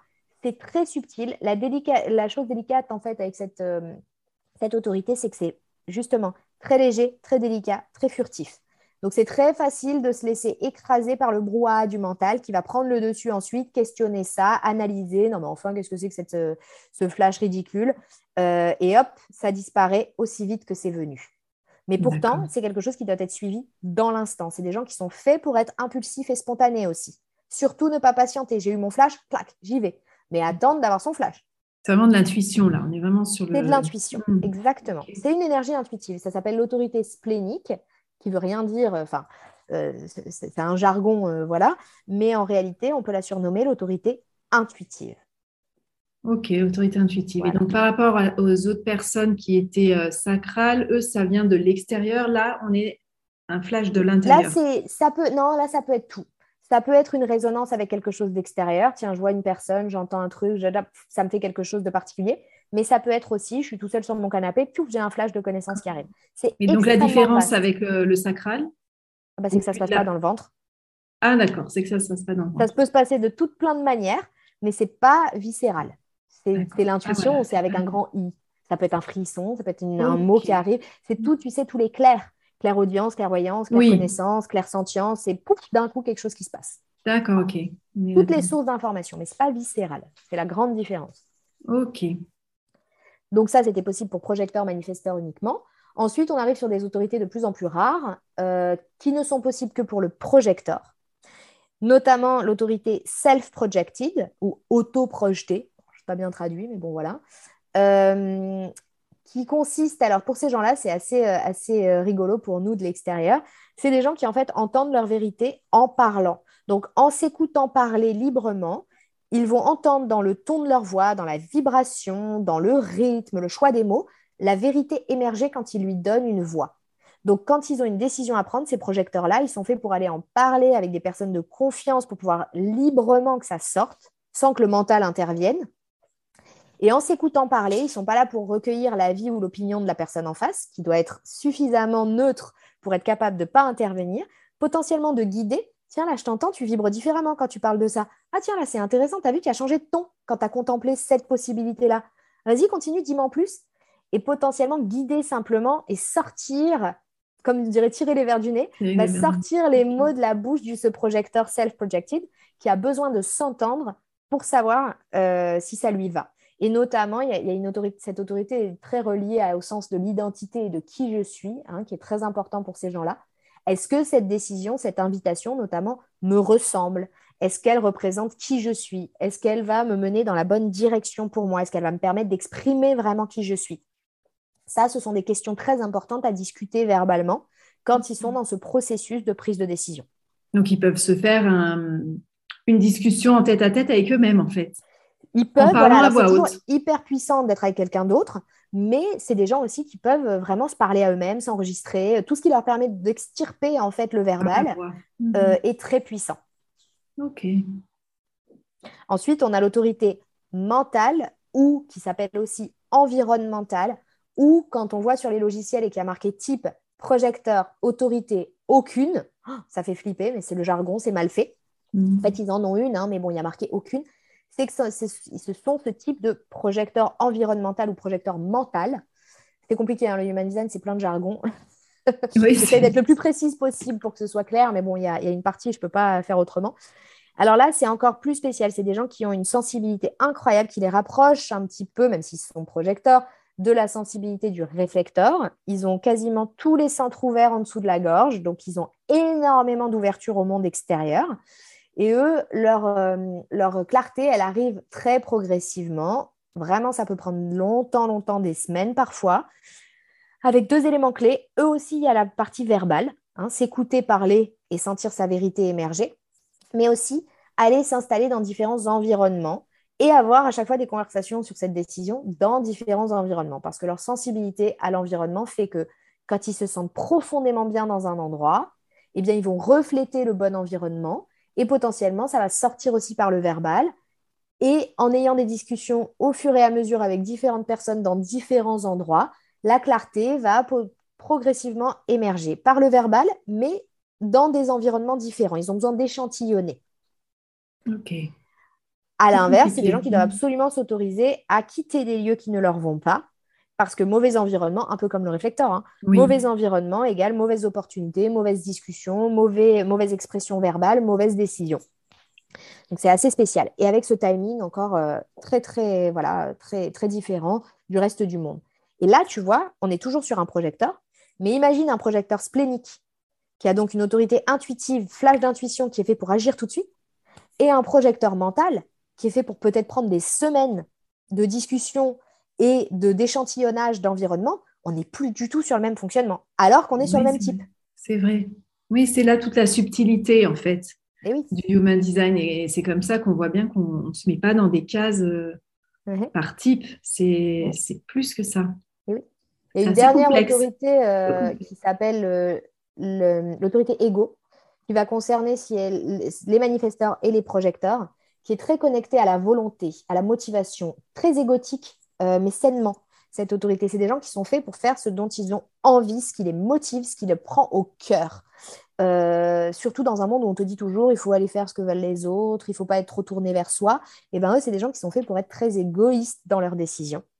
Et quand c'est pour un manifesteur, eux aussi, ils entendent souvent la vérité dans leur voix, un hein, manifesteur égo. Quand c'est un projecteur, et bien quand ils reçoivent une invitation, une sollicitation, allez se demander qu'est-ce que moi je vais en retirer? Est-ce que moi j'en ai envie? Est-ce que j'ai la motivation? Est-ce que j'ai le cœur de le mettre à l'ouvrage? Est-ce que ça me donne envie? Est-ce que moi ça me rapporte quelque chose? Ça, c'est des discours qui sont très intéressants quand on a une autorité égo. Allez être vraiment égoïste, pas s'occuper des autres. Si ça te sert à toi, ça servira inévitablement au monde. Mais de se vraiment d'être moi. C'est vrai que dans là, on a fait le tour de. Je te coupe du coup la parole, mais on a fait le tour, c'est ça, de toutes eh les. en fait, techniquement, oui, parce que tu vois, il nous restait les réflecteurs, mais les réflecteurs, ils n'ont pas d'autorité. Elle est directement liée à leur stratégie. Cette fameuse stratégie euh, de cycle lunaire, c'est aussi leur autorité. C'est ce qu'on appelle l'autorité lunaire. Donc, c'est pas la peine d'en parler plus que ce que j'ai dit. C'est la même chose. En fait, c'est attendre un cycle lunaire pour prendre des bonnes décisions. Ok.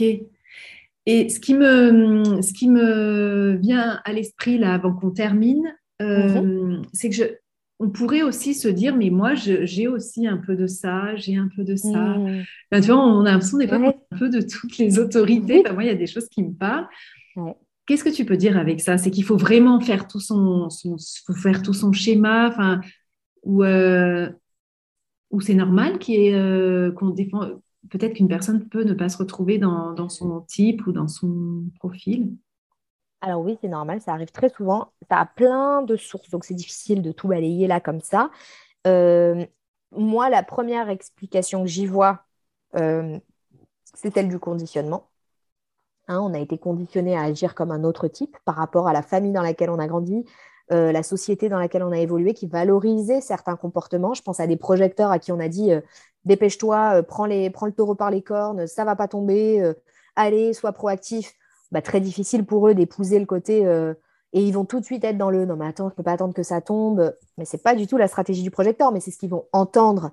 Le côté passif le côté tout ça qui va être très compliqué à intégrer après une vie entière à enfoncer des portes avec plus ou moins de succès hein, et plus ou moins d'épuisement d'ailleurs mais bon c'est un autre sujet. Euh, donc il y a le conditionnement hein. est-ce que j'ai été euh, encouragée à écouter ma nature? Il y a aussi des aspects directement placés sur le schéma. Je pense notamment, par exemple, tu vois, à un centre énergétique qui est placé au niveau du cœur, qui est en espèce de forme de losange, qui, quand il est blanc, et c'est possible pour absolument tous les types potentiellement, eh bien, va donner cette sensation d'incroyable malléabilité identitaire, le côté caméléon que j'ai décrit pour le réflecteur, eh bien, tu peux être tout à fait dans notre type et me dire, mais moi, j'ai l'impression que selon avec qui je m'entoure et selon les moments, bah, je me sens différente. Bah oui, déjà, si tu as ce centre-là, ce centre G qui est ouvert, donc qui est sensible à l'extérieur, eh bien oui, tu vas refléter, selon les environnements et les gens, une identité différente. Donc, tu vas potentiellement me dire, mais moi, j'ai l'impression d'être un peu réflecteur, alors que tu n'es pas réflecteur. Il y a aussi ces aspects-là. Il y en a plein d'autres. Hein. Je t'ai cité celui-là parce qu'il est parlant, mais euh, pareil, un générateur, il peut avoir sept centres ouverts sur les neuf qui existent. Sept centres sensibles, ouverts au monde.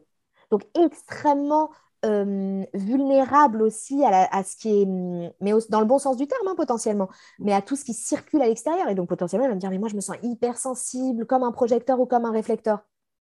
Oui. Mais oui, mais tu es générateur. Mais c'est ton schéma qui explique cette sensibilité. D'accord. Parce qu'un générateur peut être extrêmement différent d'un schéma à l'autre. Donc vraiment, il y a à la fois le conditionnement, mais aussi le schéma spécial de la personne qui va aller euh, expliquer, il y a toujours plus ou moins une raison, après il y a d'autres couches encore plus profondes, hein, qui vont aller expliquer que tu te retrouves euh, dans un type, dans un autre. Après, moi, quand je fais des séances avec les gens, même quand ça arrive très souvent, hein, qui débarquent à la séance en disant, moi, euh, j'ai hâte qu'on parle de ça, ça, ça, parce que je ne me retrouve pas, on, on, trouve. Hein. Enfin, vraiment, et aussi parce que quand on parle comme ça sur Instagram en deux lignes ou un podcast, même nous qui prenons le temps d'aller dans le détail et tout, on n'est pas en train de parler du schéma spécifique de cette personne. Dès qu'on s'y concentre, euh, ça y est, les réponses, elles viennent. Il faut faire du sur-mesure. Là, euh, du coup, ça va, on va finir notre interview. Et oui. Non, mais ça fait on, a bien papoté, hein, plus que prévu, comme d'habitude, je t'avais dit. Hein. mais c'est pas grave c'est hyper intéressant. Enfin, moi, je trouve ça, euh, enfin, ça m'a apporté beaucoup de clés et puis de, découvrir des nouvelles, des nouvelles techniques, des outils pour euh, justement aller chercher cet alignement avec soi-même. Parce qu'il y a plein de façons de s'aligner avec soi-même. Mhm. voilà, de, de, découvrir des nouvelles choses, c'est hyper sympa. Euh, est-ce que tu as hum, déjà, est-ce que tu, veux ajouter quelque chose par rapport à ce qu'on, tout ce qu'on s'est dit? Est-ce qu'il y a une question que je t'ai pas posée que tu aurais aimé que je te pose? Euh... tout y est? Alors, tout y est, tout, y est pas. mais on, se revoir plein de fois. On a quand même balayé euh, beaucoup, beaucoup de choses. Euh, on était vraiment sur la prise de décision. C'était vraiment le sujet de, du podcast d'aujourd'hui. Et c'est le, sujet du human design aussi. Hein. Donc vraiment, les gens qui nous écoutent, euh, ça peut être, comme je l'ai dit, vraiment les choses sur lesquelles vous focalisez sans jamais aller creuser autre chose. Et déjà, vous êtes en train de vivre votre human design. Vous avez besoin de rien d'autre. Je sais que ça paraît fou quand on regarde ce schéma, mais c'est aussi simple que ça. Mais déjà, se concentrer sur la mise en place expérientielle de ça, savoir écouter la bonne zone de son corps, savoir se connecter à ça, s'autoriser à fonctionner comme ça, euh, même si on a une vie derrière soi euh, et avec un conditionnement extrêmement puissant qui nous pousse dans une autre direction, c'est déjà euh, un beau chemin qui nous prend beaucoup de place. Hein. Il n'y a pas besoin de plus. Et bah, si je pouvais ajouter quelque chose, bah, c'est cette, cette, notion de... Moi, ce qui me tient vraiment à cœur quand on parle de mental versus corps, l'idée, c'est pas d'éradiquer le mental, L'idée, c'est de collaborer avec le mental. Moi, je le vois comme euh, bah, en Human Design, on appelle ça la conscience du passager. Hein. c'est de considérer euh, que le véhicule euh, suit sa route et que le mental est, bah, en résumé, sur le siège passager. Il n'a pas à attraper le volant avec les mains parce que sinon, ça fait des dégâts. Euh, le véhicule suivra toujours sa route. Hein. Il y a quand même quelque chose de, bien fait là-dedans. Mais tu vas compliquer les choses, ça va coûter beaucoup plus d'énergie, tu vas faire des détours, tu vas devoir faire 20 euh, 000 pleins d'essence, entre guillemets. Mm-hmm. Et donc l'idée, c'est de collaborer avec le mental et de considérer que le corps a des réponses, que le mental, bien qu'on ait l'impression qu'il soit tout puissant, il y a une forme, le mental, c'est une forme d'intelligence, mais ça n'est pas la plus grande intelligence de notre corps de nos corps, hein, si on considère qu'on n'est pas qu'un corps physique, euh, le mental, c'est une infime partie de ce qui fait de nous ce qu'on est. Et donc, le plus beau service qu'on puisse se rendre, c'est de comprendre ça déjà, de le vibrer, de l'intégrer. C'est difficile, hein même si ça paraît juste, euh, surtout pour les gens qui ont travaillé sur eux, etc. Oui, oui, oui, c'est un vrai travail de considérer que les réponses, elles ne sont pas dans le mental. Elles sont en nous. Elles sont plus profondément et elles sont beaucoup plus globales. Comme je l'ai dit, le mm. mental, c'est quelque chose qui raconte des histoires, c'est quelque chose qui peut faire osciller entre droite-gauche, droite-gauche indéfiniment, alors que le corps, il sait. Et le travail, quelle que soit notre autorité, que ce soit par le sacral, que ce soit par la clarté émotionnelle, que ce soit par la voix, quelle que soit notre autorité, de ne pas remettre en question, parce que le mental va le faire, hein. une sagesse arrive, pouf, ah non mais je peux pas faire ça, ah non mais je peux pas aller là, ah non mais où ça va me mener et hop les scénarios catastrophes jusqu'à dire mais je vais finir sur, sous un pont avec ma famille si je fais ça, enfin toutes ces choses là. Le travail c'est pas de remettre en question ce qui vient, c'est de dire ok c'est pas mon job. Le mental arrive, de dire c'est pas mon job de comprendre pourquoi je sens ça. Mon travail c'est d'y aller. Je comprendrai plus tard. Et si vous faites le rétro euh, le rétroviseur de votre vie et vous regardez toutes les aventures qui se sont produites sur votre vie, toutes les rencontres, tous les, détours, les pivots que vous avez pris, etc., jamais vous n'auriez été capable de les imaginer avec votre mental super, plus, plus, super puissant à qui vous donnez tout le crédit. Jamais. Ok. Oui, c'est bien. Ça permet de se calmer en disant il ne sait pas tout, mon mental. Regarde toutes les aventures que la vie m'a réservées. J'aurais pas pu les imaginer, les rêver, les créer. C'est impossible. C'est venu de quelque chose de plus grand. Oui, être en lien avec son, son moi profond pour euh, développer son plein potentiel et moins se fatiguer et pouvoir faire des grandes choses, celles pourquoi on, on est fait, quoi, finalement, chaque, chaque personne est faite. Est-ce que, pour finir, tu... enfin, déjà, où est-ce qu'on peut te trouver? Si on a envie de faire son human design, donc je vais mettre le lien avec le logiciel pour créer son schéma, son, voilà, son schéma. Et ensuite, où est-ce qu'on peut te retrouver? Sur ton site, qu'est-ce que tu proposes? Ce sont des séances individuelles? Alors oui, donc pour faire son schéma, on peut partir de mon site. Il y a d'autres possibilités, mais bon voilà, si vous avez envie d'aller faire un tour sur mon site, tu mettras les liens. Euh, il y a un onglet Découvrir son design qui permet euh, de retrouver, en rentrant ces informations de naissance, de pouvoir éditer le fameux schéma qui permettra justement de mieux comprendre, bah, notamment moi, tout ce que je diffuse sur Instagram. J'ai pas mal de contenu euh, donc sur Melissa Simono sur Insta, avec des stories à la une. Il y a beaucoup, beaucoup de choses qui sont archivées. Donc, quand on arrive sur mon compte Insta, on a pas mal de, lectures. Euh, donc, c'est vraiment le, réseau social où je suis le plus présente. J'ai également des newsletters, des emails qui partent avec des informations euh, quand on s'abonne à ma newsletter. Donc là aussi, il y a pas mal de choses qui arrivent. Et donc, pour travailler avec moi, il y a la séance individuelle, qui est donc le moyen royal d'aller creuser dans le plus de profondeur et de mhm. pertinence et d'individualisation possible. Donc, c'est une conversation de deux heures euh, en visio, avec l'enregistrement, bien sûr, ensuite. Euh, et bien, où on va aller chercher euh, de la façon la plus pertinente possible ce qui concerne la personne. L'autre accompagnement qui existe aussi, c'est les ressources, qui est une bibliothèque d'informations sur le Human Design chapitre par chapitre. Donc tous les aspects dont on a parlé et évidemment une tonne d'autres qui sont classés bah, comme dans une grande bibliothèque. Et donc l'idée, c'est de prendre son schéma et d'aller piocher les aspects qui nous concernent ou ceux de nos amis, ceux de notre famille, euh, ceux de nos collaborateurs. J'ai beaucoup de coachs aussi qui le prennent pour leurs clients. Et en prenant chapitre par chapitre, eh bien, tu composes comme une grosse notice de la personne, comme son manuel de l'utilisateur, euh, qui va faire, si tu mets tout, environ 80 pages.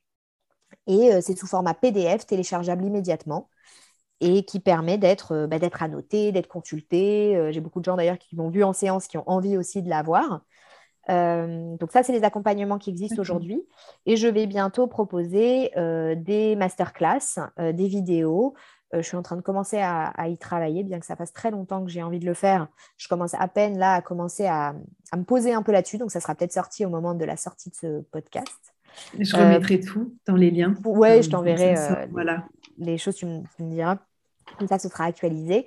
Euh, et, donc, pour pouvoir m'adresser à plus de monde en format euh, vidéo et présenter des aspects, bah, comme je viens de le faire, mais en plus détaillé, en, prenant le temps, en répondant à toutes les questions des gens, etc. C'est vraiment un format qui m'appelle maintenant. Euh, mais pour l'instant, voilà, séance et ressources.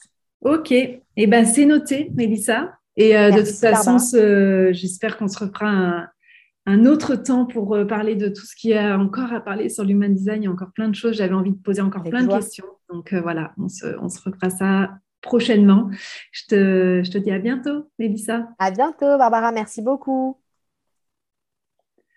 J'espère que cet échange avec Mélissa vous a plu. Peut-être que cela vous a inspiré, éclairé sur cette pratique qui est le Human Design. Si vous voulez avoir plus d'informations sur Mélissa, je vous mets le lien de son site et de ses réseaux sociaux dans les notes de l'épisode et je vous dis à très bientôt. J'espère que cet épisode t'a plu. Si c'est le cas, je t'invite à t'abonner à ce podcast pour rester informé de la sortie des nouveaux épisodes et si vraiment t'as le cœur de m'aider à le faire découvrir, alors laisse-moi 5 étoiles ainsi qu'un petit témoignage pour me dire ce qui t'a plu.